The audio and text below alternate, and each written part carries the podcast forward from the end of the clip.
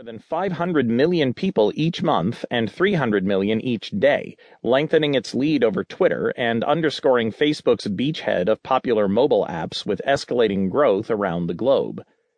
Instagram more than doubled in size over the past 2 years, adding 100 million active users faster than the previous 100 million, the Facebook-owned photo-sharing service said. More than 80% of users are from outside the U.S. On average, more than 95 million photos and videos are shared each day.